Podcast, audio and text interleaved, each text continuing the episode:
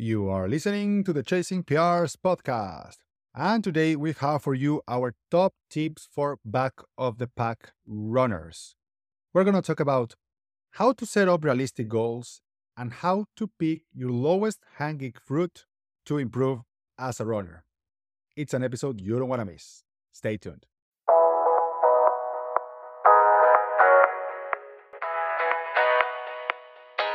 Hi, we are your hosts, Richelle Weeks and Diego Alcubierre. And with over 20 years of combined experience in coaching and physiotherapy, we created this podcast to help everyday runners who want to make the most out of their training and achieve new personal records while managing work, family, and life outside running. Welcome.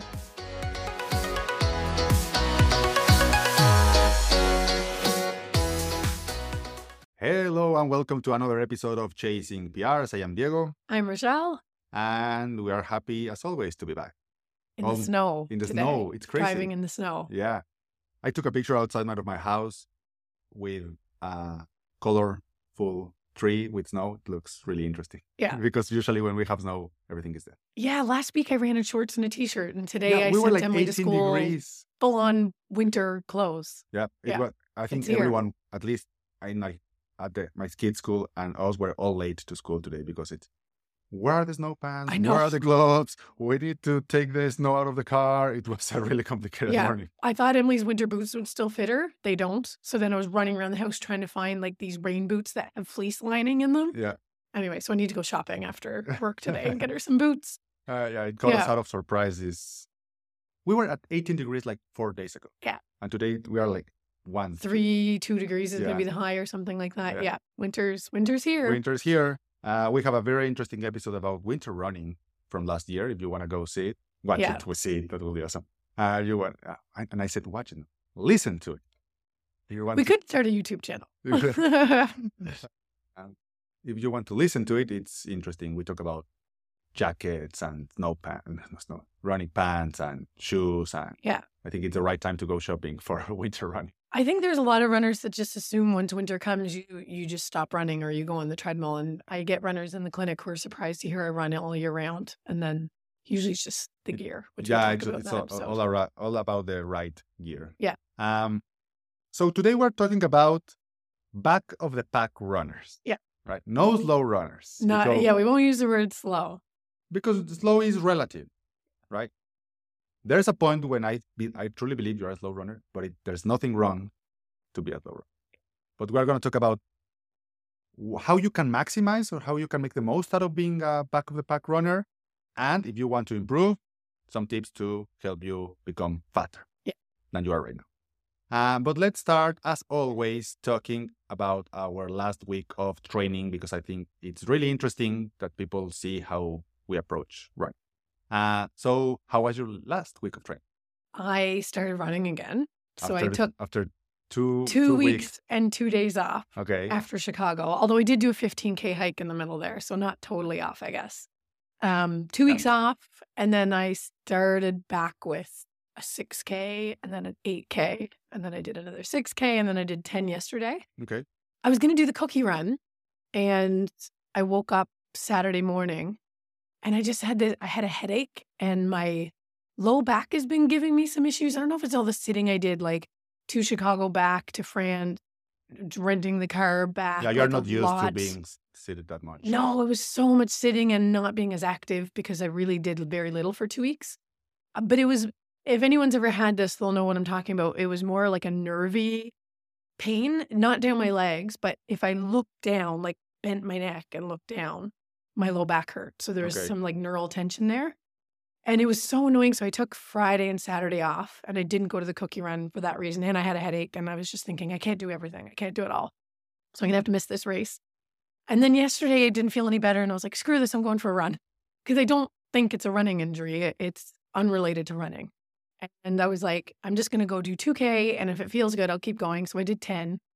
And, And today it feels way better, like so much looser. I don't feel it really at all. So sometimes running can help with injuries. Yeah, and if you don't test it, you don't know if it's gonna improve or no. Yeah. Yeah, It- some, sometimes I think we get so scared about injuries that we don't run for at all. Yeah.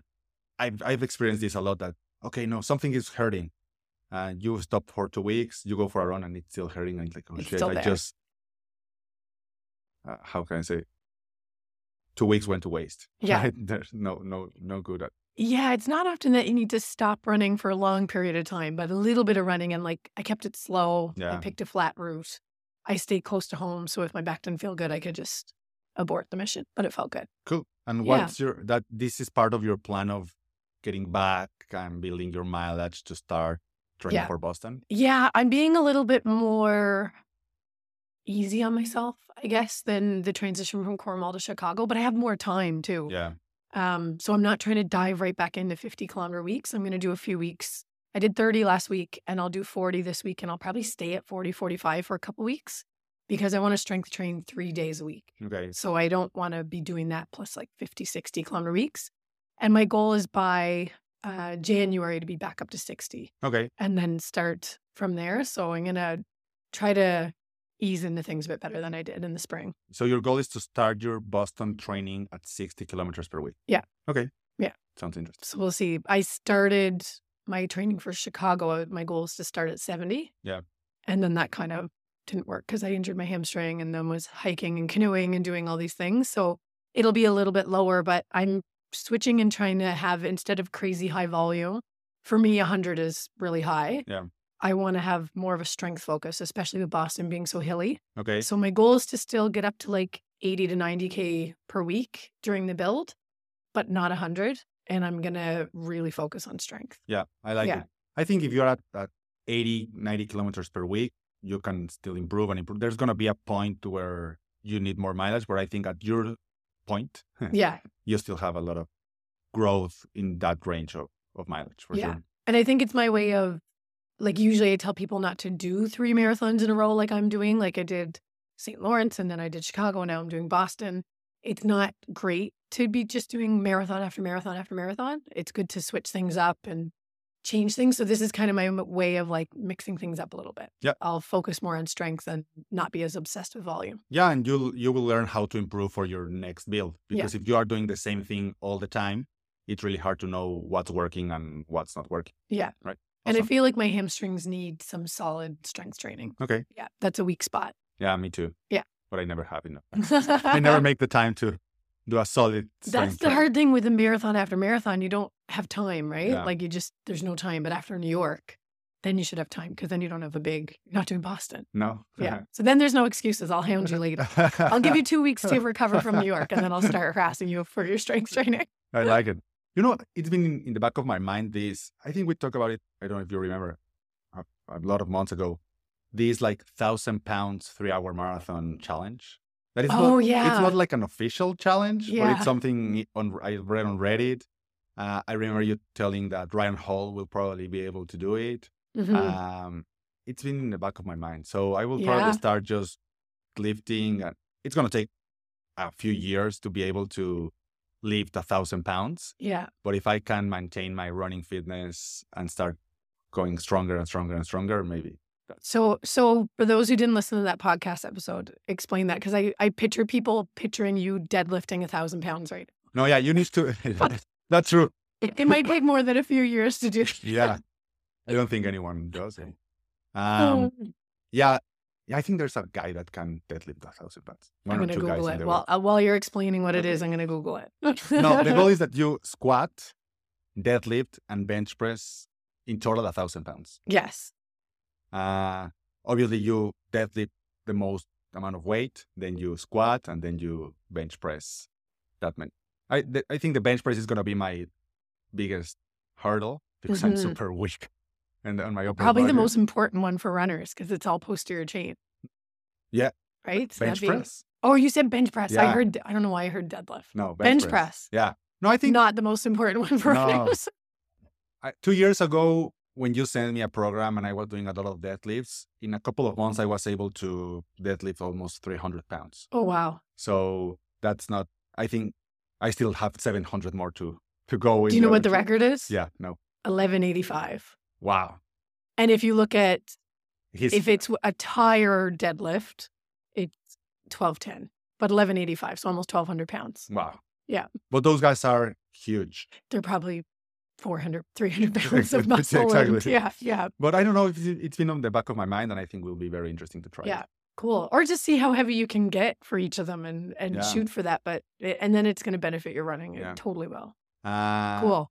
My running week, I I haven't been running that much since Chicago. I've done only seven runs in three weeks. Okay.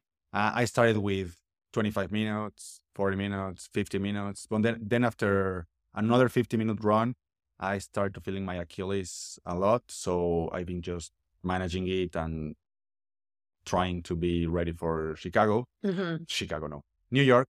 You're like, Uh, which which marathon am I doing next? Where am I? Uh, but I did a cookie run. I, Yeah. I didn't care about it.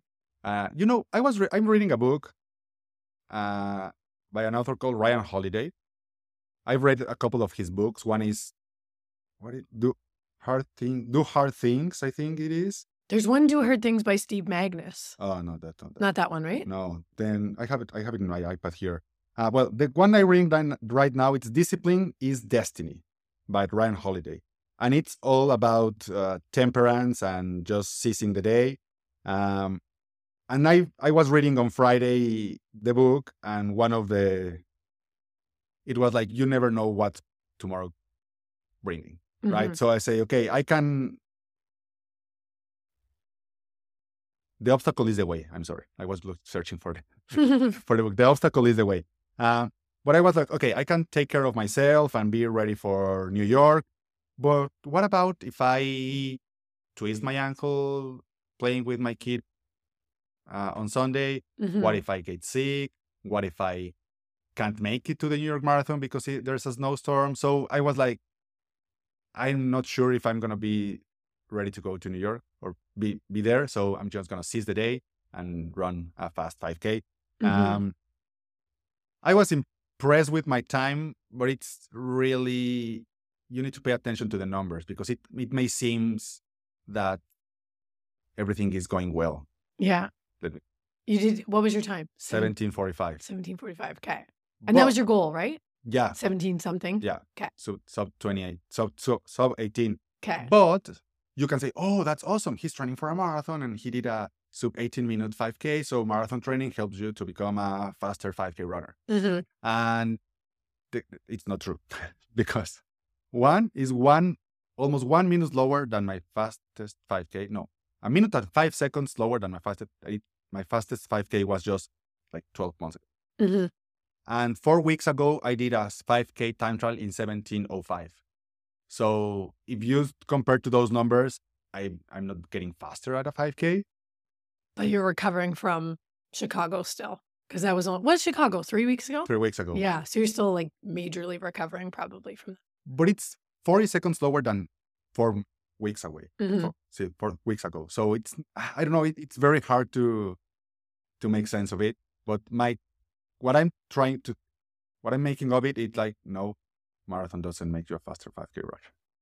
I don't know, because I feel like you can't test your 5K this close to having done a marathon. Because when you did it a month ago, Yeah, you were peaking, you're on fresh legs, you're about to taper, like everything's firing really well. And now you just ran your fastest ever marathon. And I think your legs are probably still recovering from that. but even though even in that 5k, I was 25 seconds slower than my PR Yeah. 11 months ago. Yeah. And I would blame, I would say that's because you weren't able to do speed Yeah, all summer. yeah, yeah. Because it, it totally makes sense. I wasn't expecting to PR. I- Yeah. I wasn't expecting to have a sub 16 or close to 17 minutes in, in this race, but I just want to make sure people understand those nuances that, okay, oh, he's training for a marathon and he's doing um, 1745, 5K. Yes, but it's lower than my. Yeah. And I just want to say thank you to everyone that say said hi at the at the at the cookie run. It was awesome. A lot of people approached me. Oh, I listened to the podcast. Even one, well, I, I can't remember his name. He was at the cookie run and he's doing New York. Oh, cool. Yeah. So trying to think who that might have been. uh, he he told me he was your bitch. Like, I know. Oh, I okay. I know Yeah, who that you know is. who that is. Yeah, yeah, I know who uh, that is. Well, thank you for for Cool. approaching. Uh, and it, because it was an out and back run, uh, I saw like at least twenty five people on the way back. say, "Hey, Diego, hi, hi, hi, hi, hi." So it was awesome. I really appreciate everyone saying hi and approaching me and just listening to them. That's the only good part of an out and back run. I hate that 180 degree turn. I find I like Yeah. I just lose momentum, but then everybody you see all these people and Yeah. it's like this is nice. It was really fun. Yeah. So yeah, my focus on the over the past three weeks has been to recover as much as I can and to be ready for New York. And I think I'm as ready as I. Mhm. How does your Achilles feel today after the race or yesterday? It, it's feeling, it's it, it's funny because it's feeling better than a slow 10k. I did a, I did a, I think a, Interesting. s- I, I did a 7k on. I can't remember if it was Wednesday or Thursday. I think it was Thursday morning, seven kilometers. And the day after, I was really sore. So Mhm. Friday morning. So it wasn't as bad as that. No, Did you try? So I had texted you that tip to try to get off your midfoot and do Yeah. a little bit of a heel. Did Yeah. you try that? Yeah. Yeah, I, I. I was my, I was mindful about that. That yeah. I don't need to be as efficient right now, so I'm just gonna run and I try to land a little, not heel striking, but Yeah, just a little bit more like Yeah. a gentle on the back. Yeah. It does change like midfoot loads your Achilles way more than heel striking. And one of the main reasons I wanted to do the 5K is to assess my fitness for the New York Marathon. If, Mhm. if you've been listening to the podcast for a long time, you know I'm a huge fan of doing these time trials to know your fitness. So I have a ballpark because I, I didn't knew or had an idea how to approach New York. So I'm just gonna do the same thing I did for Chicago. I did a, a 5K time trial a week before, took that time, plugged it into the V.2 calculator. It gave me like 245 at that point, and I end up doing 247. If I plug this time, it gives me 249. So I'm going to shoot for 250, and I will Mhm. probably run around 255. Yeah. And as long as it's under three hours, you're going to be, Yes. that's your goal is to do all the majors under three, right? Yeah. Okay. so that's cool. that's that. Yeah. I love Um, it. Let's go to the episode. So, as I mentioned at the beginning, we're going to divide this in two parts. One, you are a happy back of the pack runner. Yeah. right? You're content there. You don't care to You don't want to way. run faster. You just want to keep running. You just want to hang out with your friends, to go to group runs, to run marathons, to get your medals. So we have some tips for you. Yeah. And that's totally okay because some people are No, no, just yeah, yeah, yeah. happy to run. Running is running. You're still getting your cardio. You're meeting friends. Don't feel like if you're a back of the pack runner that you have to change that. No. But if you do, Yes, we have some tips for you. yeah. Okay. so the first thing we need to focus on is what your goals. Be really mindful and be really realistic about your running goals. Because if you say you're a happy back of the pack runner, but you are not really a happy back of the pack runner, your thoughts and your training and how you approach things are not going to be aligned Mhm. right? You're going to be saying one thing, but you're going to be trying trying to train for something else, and that's where I think a lot of people get uh, stressed or depressed or anxious because they are saying one thing and they're train training for one thing, but they really want another thing. Mhm. Make sense? Yeah. Um, so be really realistic about it. If you want to stay there, stay there. If you want to improve, start improving. And also be realistic about how much you can improve over time, right? Because if you're a six hour marathon runner and you want to be a three hour marathon runner, I totally believe it's possible. But it's not going to be, a, you're not going to be able to do it in 18 weeks. Yeah. It's going to take a, a few years. So just improve little by little and get to your goal whenever that goal comes. Mhm. Anything to say about that? No, that makes sense. Just be realistic and think long term, like we say a million times on this podcast. Patience, long term thinking, consistency. Yeah. Yeah. So, okay, you're realistic about your goals and you say, I'm a happy back of the pack runner. I don't care if I want, if I do a marathon in six hours, a half marathon in three, and 10K in an hour and a half, whatever. I'm just happy to be there, to be exercising, to be, be running. to be part of the running community. Yeah. What's the number one tip? Well, no, no, what, what, let's start with the tips. With that. I think with regards to the actual training, depending on what you're training for, you have to be careful if you're following time or distance. Yes. So if you're going by, say you have a training program and it's all done up in minutes and you're training for a half marathon and it goes up to two hours. So you're you're building your long runs, building your long runs, and you run two hours as the longest. But you're someone who's going to take three hours to do your half marathon. you're you're not going to be adequately trained for that. So you're going to get up to two hours and then you've had another hour to do on race day. Okay. I feel like that's going to leave people in a little bit of trouble. Likewise, if you're someone who follows distance and you're doing a marathon plan and it says 35K run is like what it builds up to. And that run takes you five, six hours. Yeah. It's okay for the marathon to take you five, six hours because when you're done the marathon, you've got all the time in the world to recover. You don't need to run for a couple weeks. You can sleep, refuel, swim, but you, you it's like chill time. When you do a five hour run in the middle, middle of your training on a Sunday, you're supposed to run again maybe Tuesday Yeah. and do speed again Thursday and another long run the next weekend. So you're not going to recover from that five hour effort.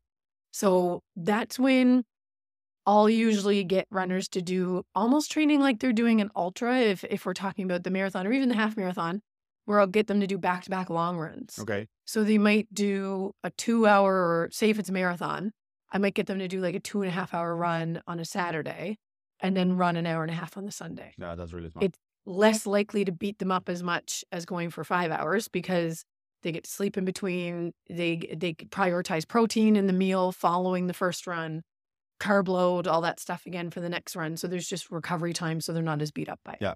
I think it's harder to train if you are slow than fast. Yeah. Oh, definitely. Like if there's because you need to take way more things into consideration, like yes, fueling, carb loading, hydration. You need to carry more things. If Yeah. you're running for four or five hours, you need to carry way more things, or you need to consume way more food yeah. or calories than uh, if you are running faster. I think it was the Trapline Marathon back home in Labrador, which is a Boston qualifier. I- I can't remember the guy's name, but he finished, he was like 250 something and he finished first.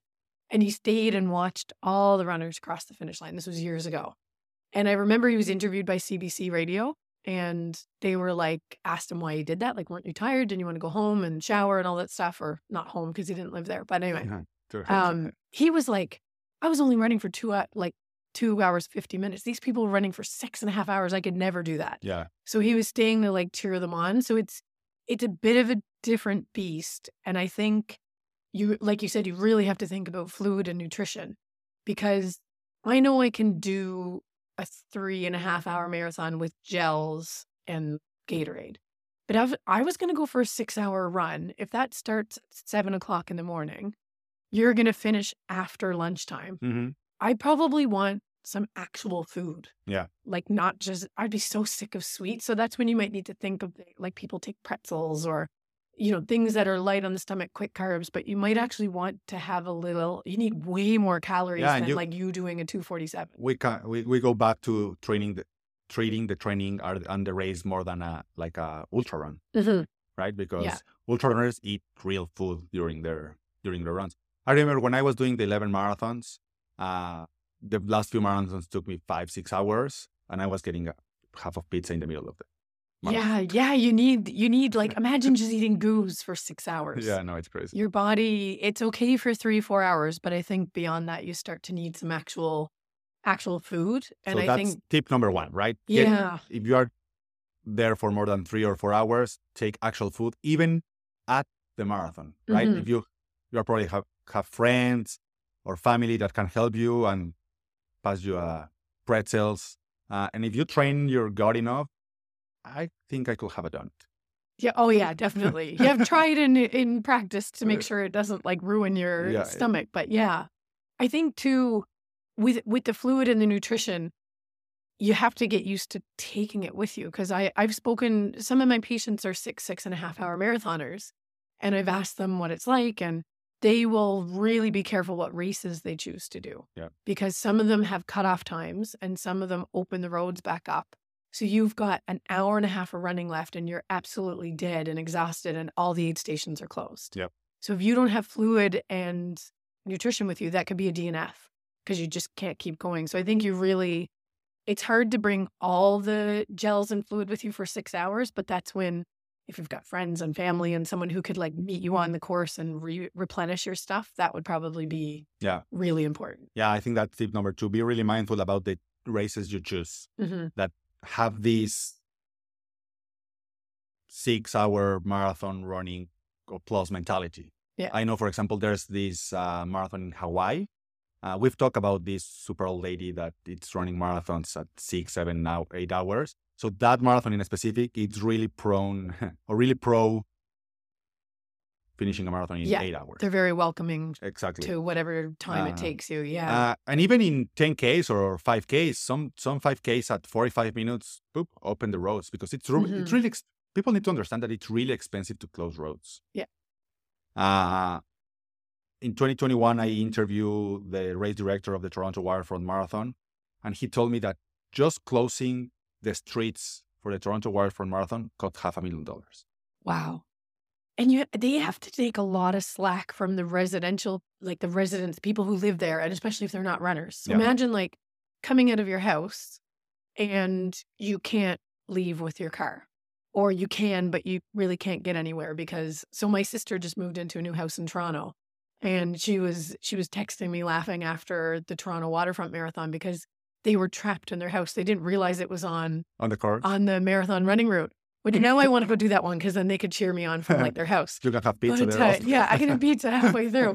Um, but yeah, like she's they're just kind of stuck there. Yeah. So you have to be mindful. You can't trap people like that for eight hours. Yeah, I've seen a lot of people complaining that "Ah, I don't, I don't know why they don't can't do an eight hour, eight hour marathon course or Mhm. closing. It's really expensive, and the resident part is really, also really Yeah. important. But I- often you just they'll let you keep running. They won't like shoo you off the course. Usually, make sure you find a marathon that doesn't do that. But then you just have to stick to the sidewalk and then bring your own. Yeah. Have your own fuel. And Yeah. um, even that's true even in five Ks. And it, they also give you give you permits for that, right? Okay, you're going to be able to close the road for one hour for my Mhm. five K, and that's it. There's nothing I can do about it. Yeah. That's my permit, so I can't make you. I can't allow you to keep running, or I, I'm not responsible for you. But Mhm. saying that there are races that if they're inside a marathon, inside a half marathon, you're gonna have the course for yourself for two Yeah. hours maybe, and you're you can run your 10k in two hours. So be Yeah. very mindful about pick that. the races that I one of my one of my patients I held an event. Um, it was an epilepsy fundraiser, and I was promoting it, and we had all this food and stuff at the at the finish, and I had never thought of it before. She asked me this was a couple years ago.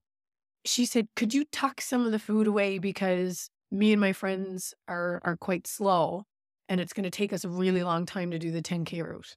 And she said she can't count how many times they've done an event, paid to do the event, and they come back and everything's tidied up and gone. Yeah. Or it's just gone because everybody ate everything that was there. And I was like, oh my God, I never thought about that before. So I took some of it, put it in my car. And then when I saw them coming, I raced out and put it on the table. That's really cool. And so they finished and they're like, oh, this is awesome. And they appreciated it, but it was something I'd never thought of. Yeah.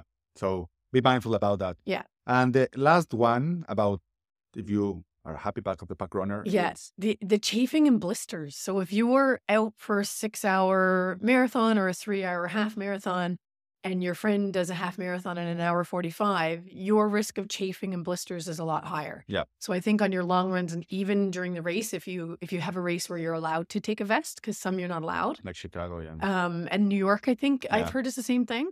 But you probably want to take some stuff with you to manage any blisters or uh, chafing that occurs, because that like you can be so trained for your race, but a bad blister or a Yeah, chafe can ruin can ruin the whole thing. Yeah. And I think that's another important thing. We didn't uh, thought about it before, but uh, are you allowed to bring your own food and, and a hydration vest? Mhm. Right? Big races like Chicago or New York doesn't allow it. I think it's more related to security. Yeah.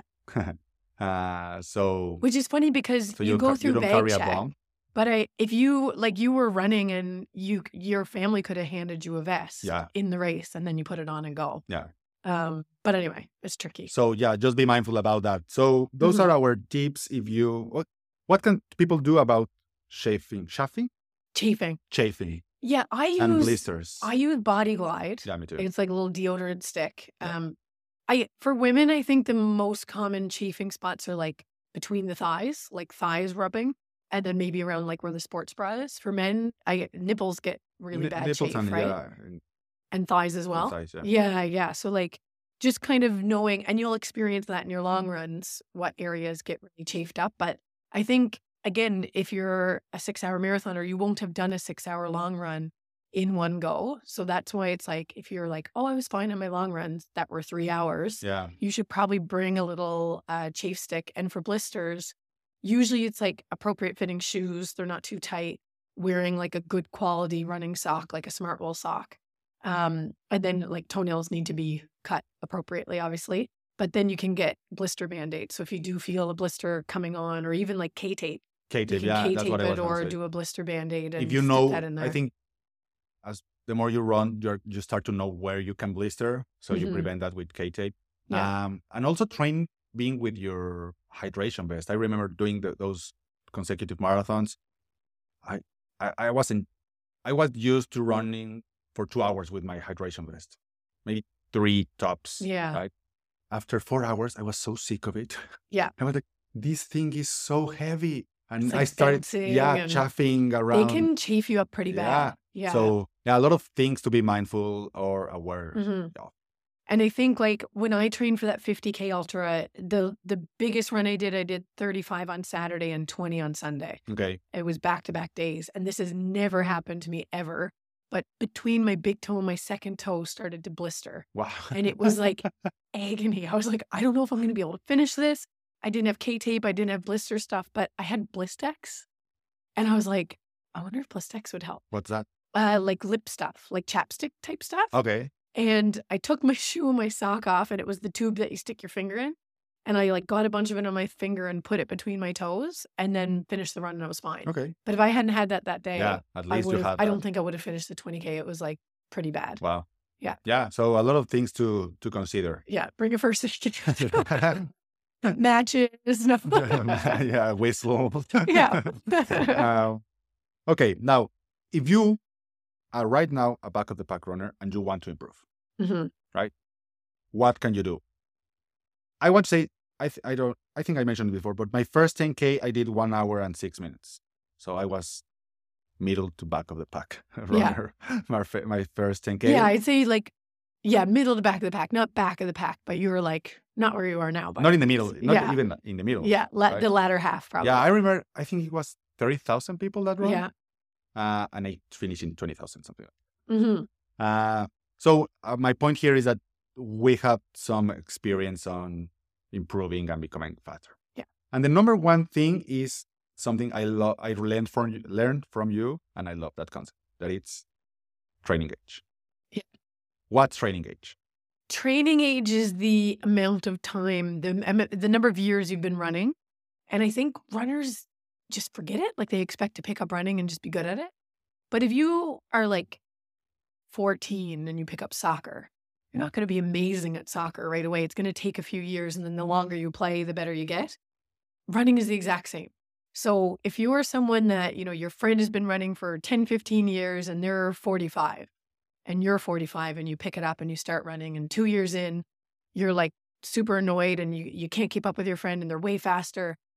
You're 45 but your training age is 2. Yeah. Like you're a toddler when it comes to running. You know nothing yet. Well, not nothing, but so Very little. very little. So you've got a lot to learn and you've got a lot to practice. So your training age, and I would even say your training age at the distance you're choosing to do. So I have like some true. big marathon goals. I've only done four. Yeah. One of them I wouldn't even count because it was it, was, it went really well bad, and Emily was only 11 months old. So I probably I don't know if I even should have been running it. But like I've only done four marathons. My marathon training age, I'm not that experienced. Yeah. So yeah, Yeah, I, I I love that concept when I learned it from you. And um, on the other, it, it can sound, uh, oh, I'm just too, I'm I'm starting at 40 and it's gonna take a lot of time. But it doesn't matter if you start later in life, like 40, for example. Uh, you at 50 you're gonna be 10 years old, yeah, running wise, and you still have a lot of potential in 50. I, it's impressive how many people I'm seeing right now at 50, 51, 55, just crushing PRs after Yeah. PR after PR, running 245 marathons uh, or faster, uh, running 17 minutes 5Ks. Mhm. I, you still have a lot of time. That's my point. yeah. Even Age is just a number, as Reg, the world record holder in the 5K, Yeah. always said.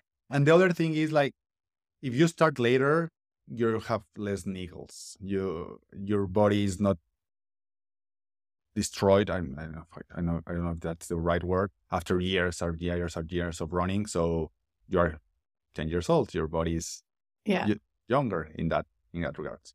So that's that's the number one thing. Learn, be mindful about that. Okay. if you started just a few years ago, don't expect to be a super fast runner, quali- qualifying to Boston, uh, under 30 minutes, 5Ks, Mhm. stuff like that. Just give it time and be super consistent Consistency. over and over and over and over. So if someone's listening to this and they've been running for like 20 years, and so training age is not their issue, issue. what what do you think is the number one thing or like your biggest tip you would give someone that they should focus on? Is there one thing or is there too many? I think I think there are too many, but there's one thing for everyone, right? Mhm. I always like to tell people pick your lowest hanging fruit. There's always your you are as, as strong as your weakest link. Mm-hmm. So if you've never strength trained, maybe that's your weakest link. Especially if you're over the age of 40. Yes. Yeah, that will be your weakest link. if you've never done it, it will be. Yeah. Uh, if you're a very low mileage runner because you you were really happy at 5Ks, if you've been improving and you are plateauing at a 20 minute 5K, for example, or 25 minutes 5K. Mhm. Oh, I, I've been training and training and training and I can't seem to get faster. Maybe your lowest hanging fruit is just increase your mileage. Yeah. your because people make low. the mistake sometimes that becoming a fast, K, fast 5K runner is, is only about speed, but mileage plays a huge deal. Mhm. I've been watching a lot of YouTube videos of college athletes, like 15 minutes, 14 minutes, 5K runners, and they run 100 miles a week. Yeah. Right. I'm not saying everyone can do that, but the more you run, the better you're gonna Yeah. you're gonna become. Maybe it's nutrition. I know, for example, for me, when I started doing triathlons, my weakest link was nutrition for sure, 100%. I had no idea what what I was doing. I was, I, I, I even the first uh, sports dietitian I I worked with, she gave she just changed the timing of my meals. Mm-hmm.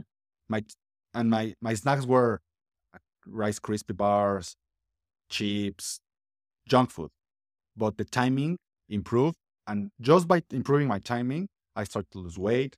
I start to improve my body composition, and I start to improve. Then I start to eat healthier and healthier and healthier, and I start to improve more and more and more and more. Uh, but yeah, nutrition at one point was for sure my weakest link. Yeah. Um, maybe is the mental aspect of it. That's I think that's honestly that's a big one. And it depends how much you want to improve because some people it starts to hurt and they slow down. Yeah. And they're like, oh, this hurts. I don't want to hurt. And that's okay. Um, but others, like it starts to hurt and they lean into that and they know they're not going to get their goals unless it hurts. So sometimes being a faster runner and getting your goals, it's just a matter of like, how much are you, how You much pain it. are you okay putting up with? Yeah. Um, I remember I swam all growing up doing endurance, like competitive swimming. So I was into endurance sports. And then I started competitively rowing. And my sister and I made the Canada Games team for rowing. And there was a bunch of us that had tried out.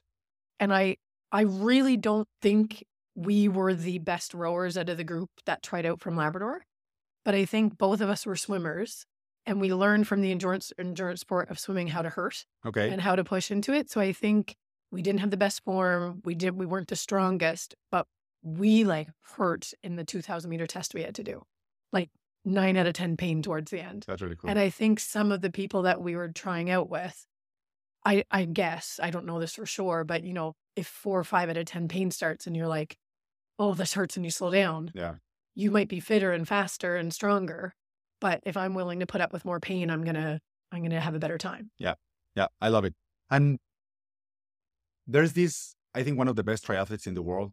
He's not considered one because he was like, like an asshole. yeah.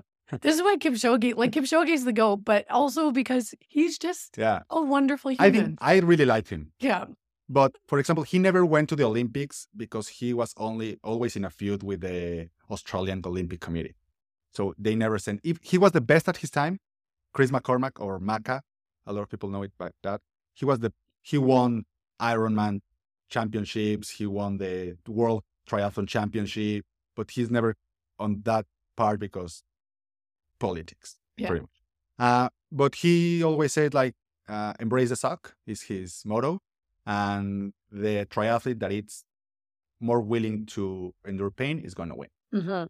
So I think it's it's true in in every case. Yeah. And other part of the mental aspect, in my opinion, is to be positive about it.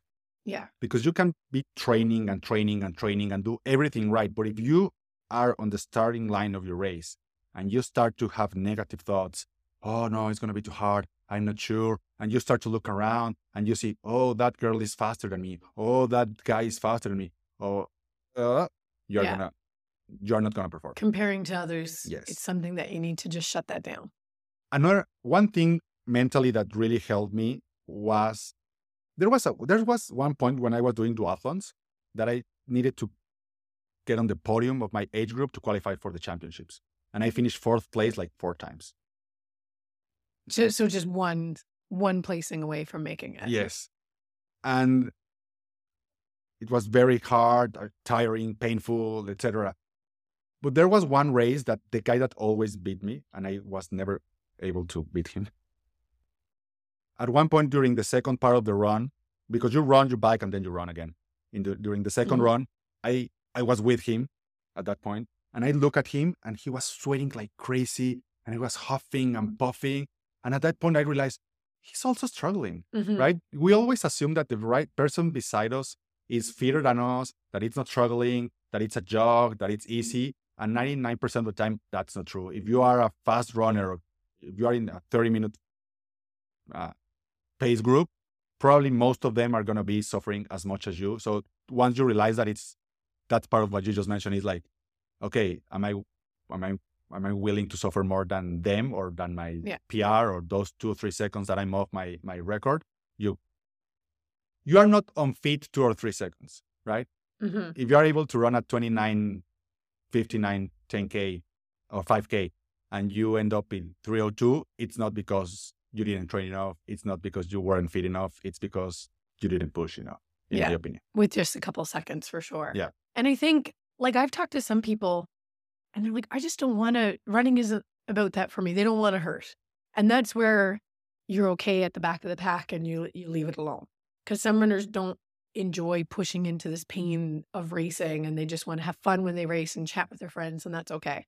But this advice we're giving right now is for the people if you want to get better. Yeah. It's probably going to need to hurt a little bit. Yep. Race day or a lot. For sure. Yeah, no, totally. Um, the other thing is to improve your max speed. Yeah, I feel like max speed and running form, you can almost like lump it together a little bit because I think when you're working on your max speed, it helps your running form as well. Yeah, for sure. Um, but I'll I'll say to people like if you if you up your max speed, then your easy run feels easier, so you can go a little bit quicker, and your 5K effort feels so 30 minute 5K. That's a six minute pace, right? If you do strides like 20 to 30 second, you know, 90 to 95% efforts, and then you recover and you go again, and you're able to do them at a 545. That's not quick enough to make a six minute per kilometer 5k feel manageable Yep. right so the quicker the quicker you make your max speed over those 20 30 seconds maybe you can get it to five minute per kilometer and you get really you get better and better at that and then the six minute per kilometer just feels a little bit easier and more manageable and your form looks better at it as well Yeah, it's it's a percentage of your max speed, everything, right? Yeah. You can go as fast on your marathon, your half marathon, your 5K as a percentage of your max speed. Mhm. If your max speed is not, if you improve improve your max speed, naturally your times are gonna improve. Obviously, you you need to train, and we talked about in the last episode specific training for specific races. It's not the same thing to train for a 5K than to train for a marathon. But if you improve your overall max speed, your all your times are gonna improve. Yeah. I had this conversation with a runner a couple weeks ago they really really want to get under one hour for a 10k and they've been struggling for a few years to do it Okay. their 5K time is like 29 minutes.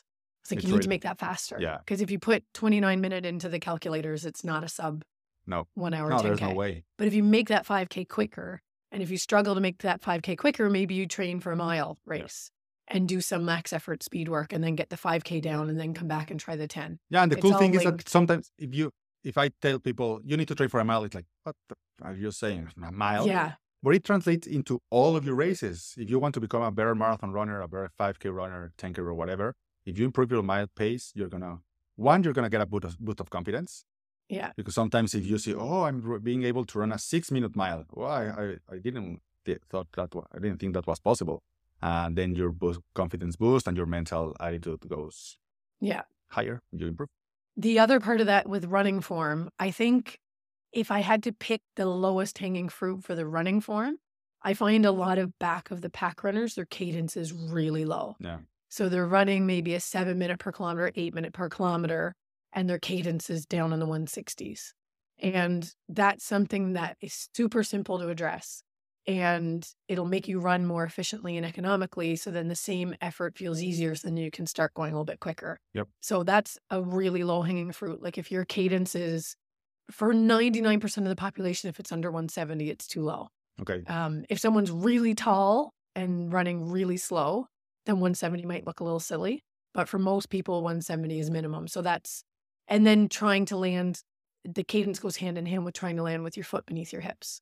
So if you're overstriding, you're yeah, you're not talking about on. heel striding or midfoot striding. It's Yeah. landing below your hips. Yeah, like it's if you land on your heel, but it's beneath your hips, it's okay. But if you reach out and land way out in front of your hips, you're just putting the brakes on every step. So you're working your butt off to get quicker, but your body's liter- literally slowing you down by landing on your heels. Yep. Yeah. Uh, and with all these new watches, it's really easy to know your cadence. Yeah. Right? Most of them, even the most, the, I think the Garmin 235, that is one of the cheapest ones, Yeah. you can. They still get your cadence and Yeah. they're accurate. They're they're pretty good. Yeah.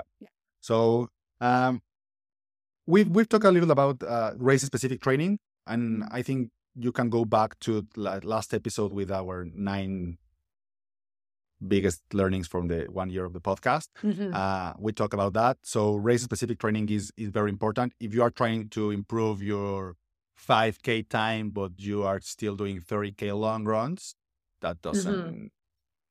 Yeah. Or If like if mile don't- repeats. If you don't have the the mileage, that that may not be because you need to Yeah. be really well rested and recover for your speed sessions. Yeah. Right. Because there are your key workouts for a 5k. And you should be doing like some speed stuff at faster than 5K pace. Yeah. So if you're out there doing a bunch of mile repeats or like two kilometers or tempos, sometimes it needs to just be shorter and quicker. Uh, on the other hand, if you are trying running for a marathon and you are going too hard on your speed sessions and you're not recovered for your long run, Mhm. you are compromising your marathon training. Yeah. Or if you're just focusing on like 400, 400 and 800 repeats. Yeah. Probably need some mile repeats, some tempos. Yeah. Yeah, yeah, it's you can improve. Sometimes these these kind of discussions are hard because if you train, you're going to improve, Mhm. right? Uh, but where do you want to improve? That's that's the key answer because you can you can be training for a marathon and do 400 repeats, or you can be training for a 5k and do 30k long runs, and you're going to become a better runner. But if you're maximizing your time for that specific goal you have, that's Mhm. the question. Yeah. And that goes into the last Yeah. This is, I think this could be a big thing for a lot of the back of the pack runners becoming a better athlete. I think it, it's also very true for front of the pack. Yeah, yeah. It's something like I, I see it a lot when I refer people to the strength coaches here at the clinic, and the, they're getting them to test their strength and their balance and their lateral movements and their agility. And when I first started working here, they hadn't seen a whole lot of runners up until then. And then I mostly see hmm. runners, so I started referring a lot of runners to them. And some of the mm-hmm. strength coaches would be like, a lot of runners have really shitty balance, or like a lot of runners can't move laterally at all. So I think that's something I really noticed with the back of the pack runners, like their ability to just do simple things like balance on one leg or do lateral hops or or ladder drills sideways. Like they just don't have that quick. So just being a better athlete, like taking the time to just not run Yeah. over and over and over again, like just become a more well-rounded athlete and it will help. Yeah. Yeah. I, I Yeah. totally agree with that. When I started to focusing uh, December, January in doing different things, uh, I improved a lot. Mhm. Uh, I remember there's this awesome gym membership in the US in the big cities that you pay like a hundred bucks a month and you get credits and you can go to a bunch of different gyms. Uh, and so instead instead of just going to one gym, you can go to So a, you're not just trapped at like good exactly. life. So I was at one point we were we spent like two months in Boston, and I bought those one of those memberships. Man, I had so much fun. I went to spinning classes, rowing classes, cross, CrossFit classes, Yeah. boxing classes, uh, yoga, hot yoga classes, everything in two months. And at the end of the day, I wasn't running that much. I wasn't used to that much cold at that time. Yeah. I didn't have the proper gear You didn't know how to run in to, winter. to, to run in winter. Uh, and I ended up doing, it was my last race before the pandemic. It was no January 1st, 2020. And I ended up doing like a 18 minute 5K and I wasn't running that much. And I was like, Mhm. oh man, this being an overall stronger athlete really, really works. So that's just find different things to to improve on. And now's the time to do it because most people, other than those doing New York, most people are done their races. Yeah. So now, if you're not racing again until March or April, now's the time to become a better athlete and start trying new things. You know, we've talked about Scott Henry. He's a super fast runner here in Ottawa. And JR told me that he was a top country cross country skier Yeah. before becoming a, Same an, with an awesome runner. Liam Walk has a 111 half marathon time. He was the trail running coach we interviewed. Was that last week? Two weeks ago? I can't. Two weeks ago, I think. like. Um, phenomenal cross country skier. Yeah. And cyclist. So it's just, I think sometimes we get pigeonholed with Yeah. so hard because the more you run, the better you're going to be. But then it's important to not forget the other things. And I think you can get so, I get overwhelmed. Like even this, like thinking about what I'm going to focus on in the off season, I'm like, I want to do this. I want to do this. But it comes back to one of your top tips, which is pick the lowest hanging fruit. If you don't have time to work on everything we just suggested, and you shouldn't, because if you do everything we just suggested, you're probably going to get injured if you suddenly start like Or strength training, world, work on max speed, race specific stuff, doing running form. You're just going to be overwhelmed by it all. Yeah. But this is one of the things when a patient comes in and I start talking to them about why they're injured and what their goals are. I had someone in last week, he runs three days a week, and two of those three runs are like tempo interval runs. Okay. So not too 80 much. 20 at all, Yeah. right? So for him, my answer for him to get faster is not to do more speed work. He should actually do less and but run more. Yeah. And then someone who's in their 50s who has high volume, lots of speed work, training age is super high, but doesn't really just does body weight strength training. If I add some weights and challenge them, that's probably the lowest hanging fruit. Yep.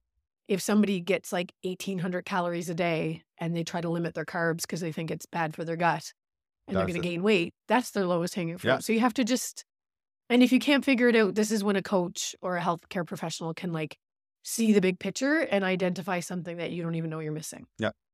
I, I think I love this episode. no, it's really good. It's really interesting. It and just listening to it, listening to it helps you be aware of things. Uh, I think the goal, the goal part is really important. What are your goals and work to, work towards them. And it's very easy to get caught up in social media and Mhm. seeing this and that and this workout and I want to try this exercise. But it does they re- do they really align with your goals or no? Yeah. I think that's the number one question you need to you need to do. The um, there's this book I want to recommend. Let me see if I can find it really fast because it's all about saying no Saying no to, to things. I've been, my mom listens to this podcast a lot and she's, she tells me all the time that I need to, I, I like to say yes to everything. And then sometimes afterwards I'm like, oh my God, what do I, like the cookie run. Yeah. Like I was like, I'm going to do the cookie run. I signed up for that two months ago, but then with Chicago and France and coming back and my body was just like, no. So it was like, okay, it sucks that I'm not going to go, but I'm going to have to say no to the cookie run this morning. And that's that was really smart, I think, for your Yeah. overall goal of uh, Boston, right? Yeah. I can't find it right now. I'm gonna make a note here and try to find it and recommend it to you on the next Mhm. on the next episode. I think it's called The One Thing Okay. by who the hell wrote? Gary Keller. Okay. Uh, the One Thing. Uh, it it talks about focusing on one thing at a time. There's one thing to improve your life or your Yeah. running or your work life or whatever. There's one thing you need to focus. And when you say no to all the other things, um, it's easier to focus on that one. Yeah. Right. So, uh, good luck to everyone running Chicago. If you are listening. Me and Chicago, ah, I can't. We can. Some I- people I just got accepted for Chicago I- 2024. I we can't can wish forget them about good luck. uh, good luck if you are running New York. yeah, I know. we'll be tracking you. I know at least two people that are run, running Yeah. New York. Um, and I guess I saw a lot of Chicago T-shirts and jackets at the cookie run. Oh, cool. Yeah. So I, and New York is way bigger and Yeah. closer to Ottawa. So I'm guessing a lot of Ottawa folks folks are, are running. Yeah. New York. So good luck to, to you. Um, and see you next week. Bye. Good luck, Diego. Thanks. Thank you for listening to this episode. If you love it, give it a share. Please consider subscribing to the show and leaving a rating and review on iTunes or Spotify. And visit chasingprs.run for all the latest episodes, get our free newsletter, and all the cool running stuff we have there. Thanks for joining.